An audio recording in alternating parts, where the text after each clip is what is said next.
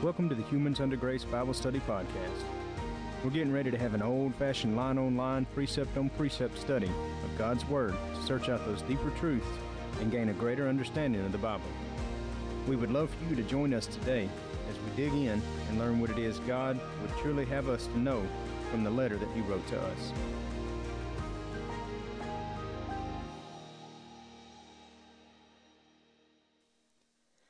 Hello there. God bless you and welcome into the study today. We're so very glad to have you. We're going to be picking it up in Matthew chapter 15, verse 15 here in just a moment. Now, we left off with Christ lining out the Pharisees who came to him and said, Why don't your disciples wash their hands? They, they don't follow the, the traditions of the elders. And Christ said, Okay, well, your traditions of your elders tear down the law of God. So who's in worse shape? Somebody that don't wash their hands or somebody that's going against the law of God? And that's where we they they're just leaving them behind, and that's where we pick it up in verse 15. We ask for clarity and understanding from our Father in Jesus' name.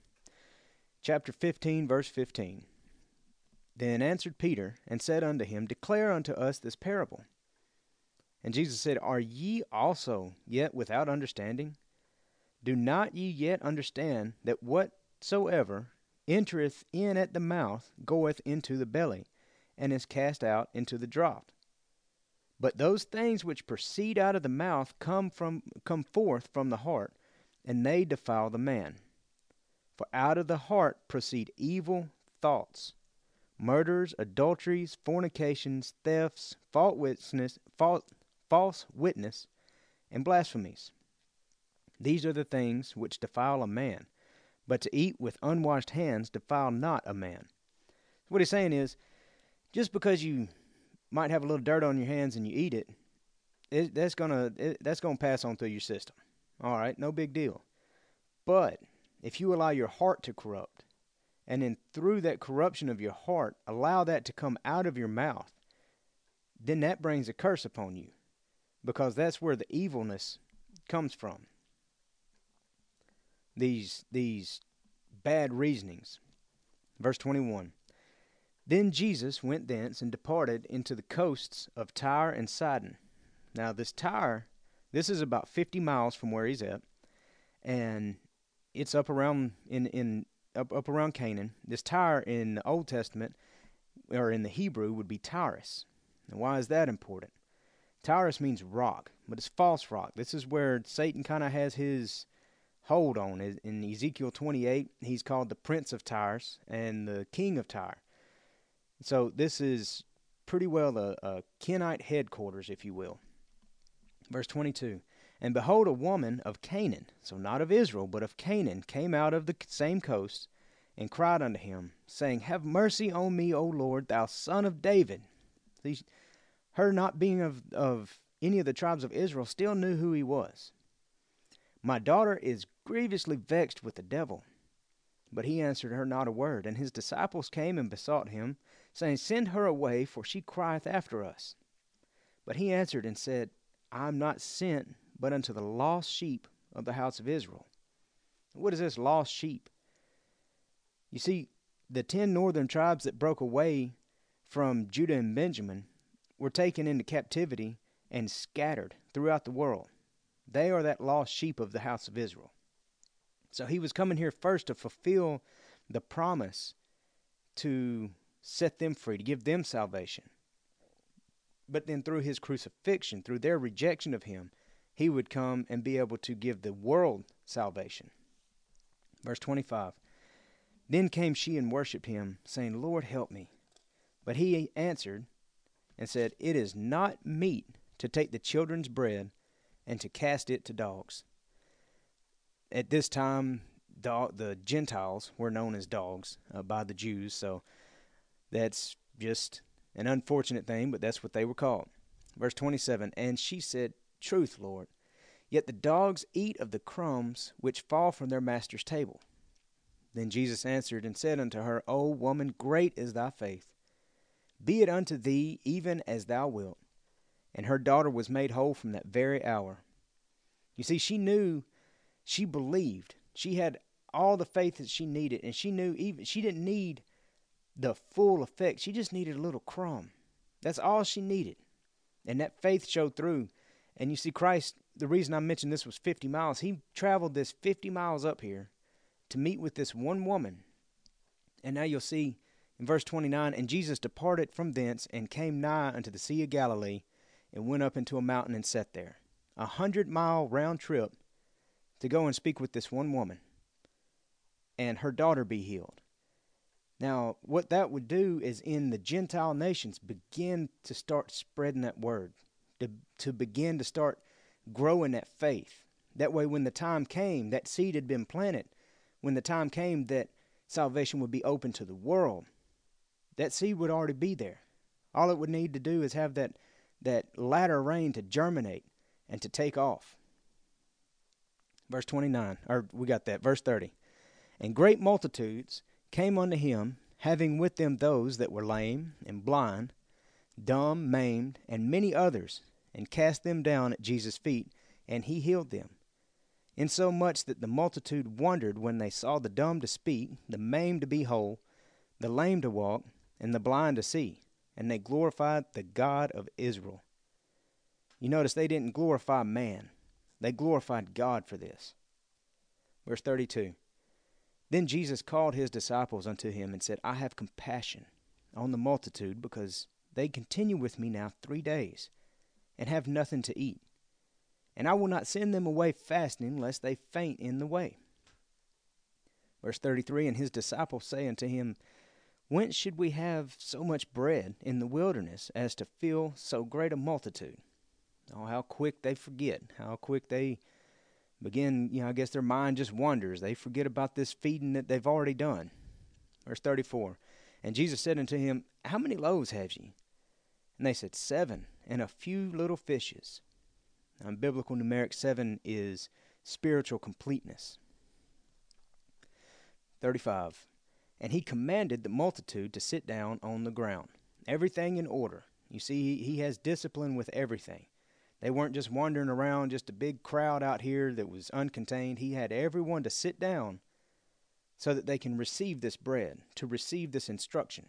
Verse 36 And he took the seven loaves and the fishes, and gave thanks, and brake them, and gave to his disciples, and the disciples to the multitude. Again, who fed this crowd? The disciples. Christ is that bread, and he gives his disciples that bread, that truth. And it's up to the disciples to go out. It's up to those that understand the truth to go out and to feed the multitudes. Verse 37 And they did all eat and were filled. And they took up of the broken meat that was left seven baskets full. And they did eat, or and they that did eat were four thousand men, besides women and children. Now, if you count women and children, then I mean you're looking at several thousand here. You know, probably just say that you had small families and everything, you're still looking at 8,000 plus that were fed by seven loaves and a few fish with all these baskets, these seven baskets left over. Verse 39 And he sent away the multitude and took ship and came into the coast of Magdala. Verse 16 The Pharisees also with the Sadducees came and tempting desired him that he would show them a sign from heaven. And he answered unto them, When it's evening, ye say, It'll be fair weather, for the sky is red. And in the morning, it will be foul weather today, for the sky is red and lowering. Meaning the, the fog's kind of setting in, the clouds, see the, the ceiling of the clouds is starting to drop. And that's where we get our saying red at night, sailor's delight, and red in the morning, sailor's warning. Oh, ye hypocrites. Now, this hypocrites in the Greek is play actors. You just, you dress up and play like you're something, you know, but come on. You can discern the face of the sky, but can you not discern the signs of the times? Meaning, you should know the word, the prophets. You should understand what has been spoken. You should know that this is the first advent. I am the Messiah. You can read the clouds, but I'm standing right here in front of you. You don't know what time it is? Verse 4 A wicked and adulterous generation seeketh after a sign, and there shall no sign be given it unto shall be given unto it, but the sign of the prophet Jonas or Jonah. And he left them and departed. That, being the same sign that he would be in the earth's belly for three nights and three days. Verse 5 And when his disciples were come to the other side, they had forgotten to take bread. Then Jesus said unto them, Take heed and beware of the leaven of the Pharisees and the Sadducees. As they reasoned among themselves, saying, It is because we have taken no bread. Now he just fed this whole these thousands. And here again, they're stuck in the flesh. They're not having these spiritual eyes. They're stuck in the flesh, and you're thinking, "Oh man, we're in trouble now. We did, we didn't bring a loaf of bread so he can eat. We're going to be hungry now. He's mad at us." Verse eight. Which when Jesus perceived, he said unto them, O ye of little faith, why reason ye among yourselves because ye have brought no bread? Do ye not yet understand, neither remember the five loaves of the five thousand, and how many baskets ye took up? Neither the seven loaves of the four thousand, and how many baskets ye took up? How is it how is it that ye do not understand that I spake it not to you concerning bread, that ye should be aware of the leaven of the Pharisees and the Sadducees? Then understood they how he bade them not beware of the leaven of bread, but of the doctrine of the Pharisees and of the Sadducees. Now, as I mentioned at the the first feeding, that these baskets were important. It's that it's because when you have a large gathering, there's going to be some that come in and try to push man's doctrine.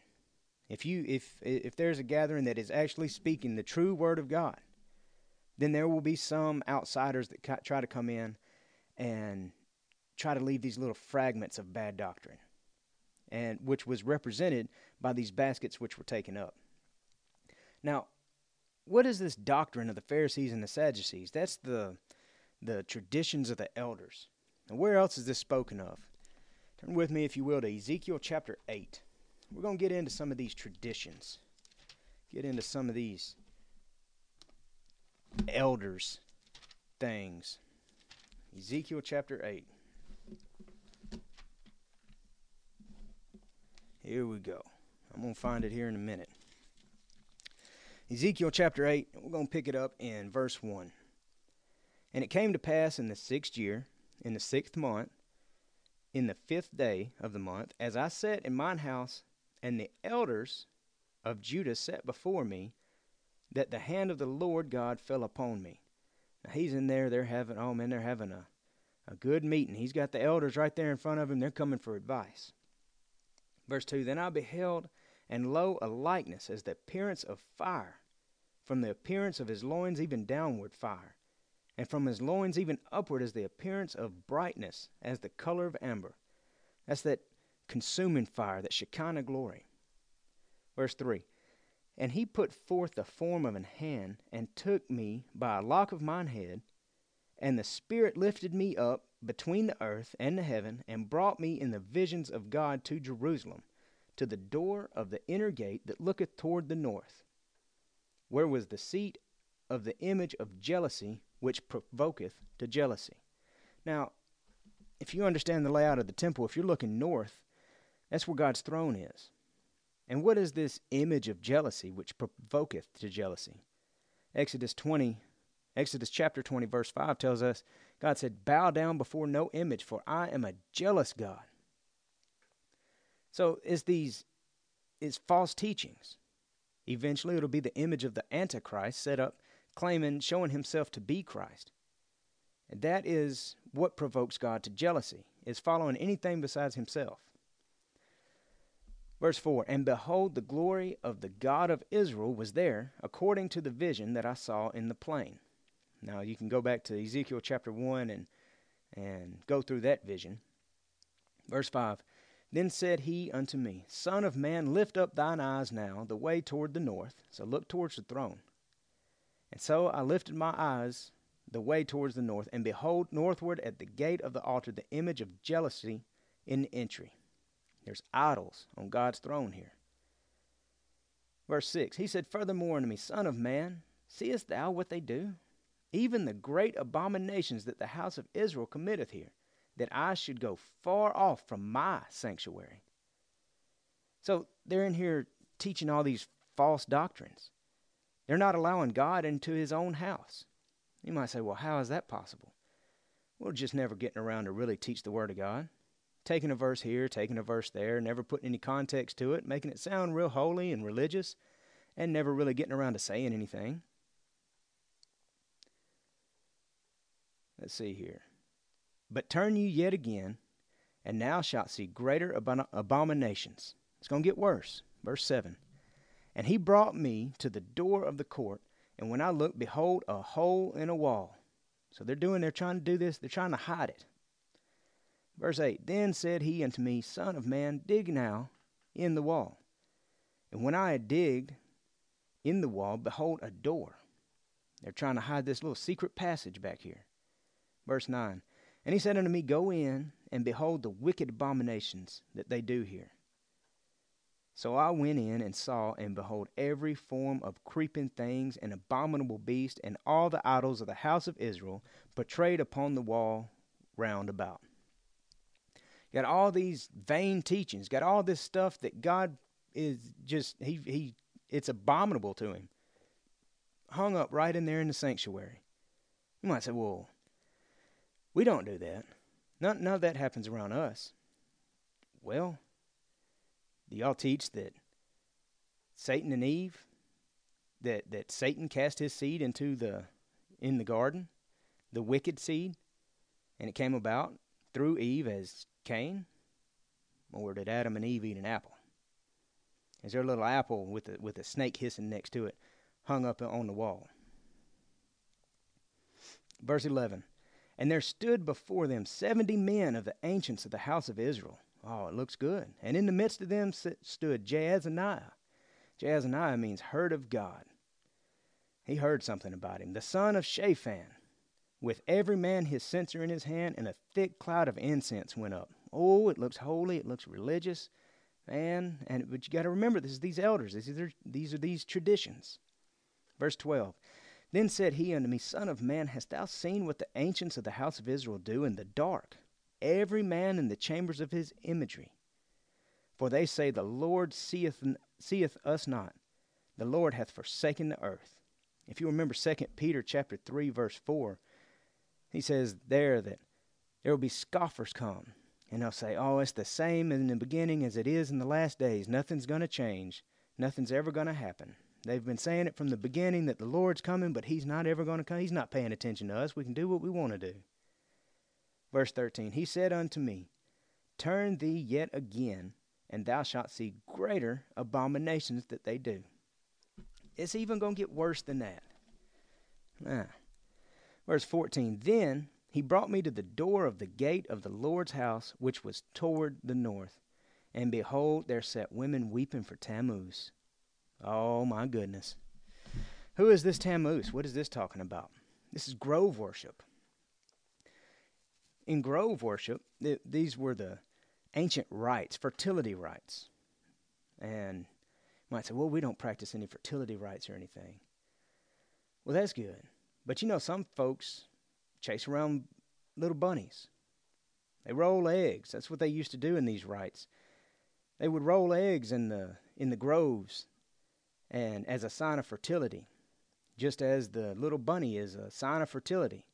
And they would chase this around, and instead of worshiping the Passover that God ordained, they went to the traditions of the elders and decided we should roll Easter eggs from the goddess of Ishtar.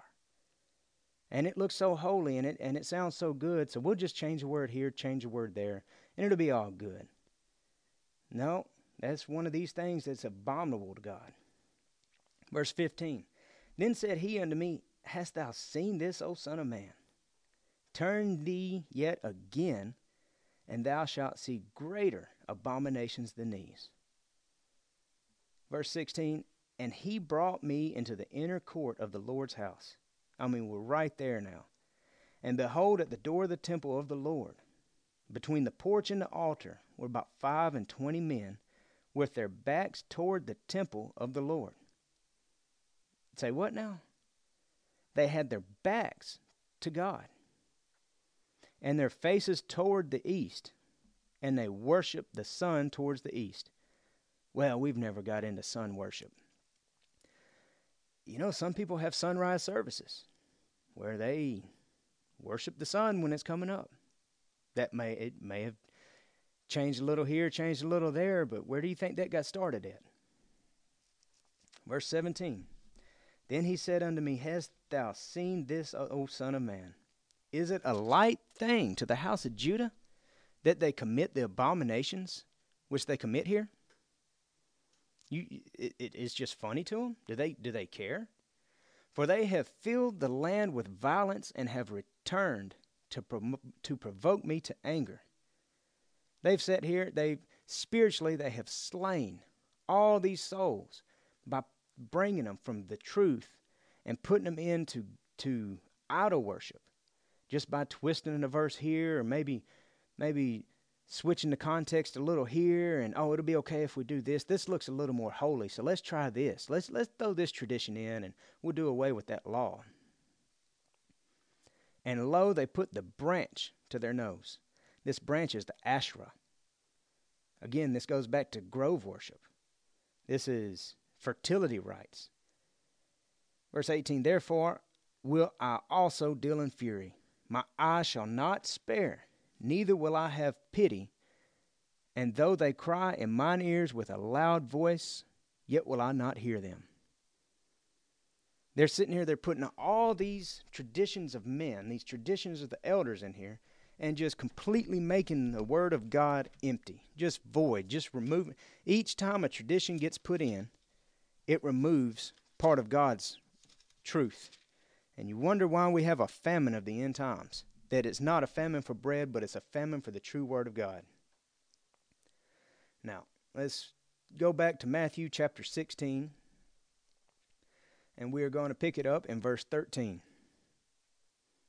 When Jesus came into the coast of Caesarea Philippi, he asked his disciples, saying, Whom do men say that I, the Son of Man, am? And they said, Some say thou art John the Baptist some Elias, or Elijah, and other Jeremias, which is Jeremiah, or one of the prophets. And he saith unto him, unto them, But whom say ye that I am? Then Simon Peter answered and said, Thou art the Christ, the Son of the living God. That means you are the anointed one. Christ comes from Christos, and it means the anointed one, the Son of the living God. And Jesus answered and said unto him, Blessed art thou, Simon Barjona, for flesh and blood have not revealed it unto thee, but my Father which is in heaven.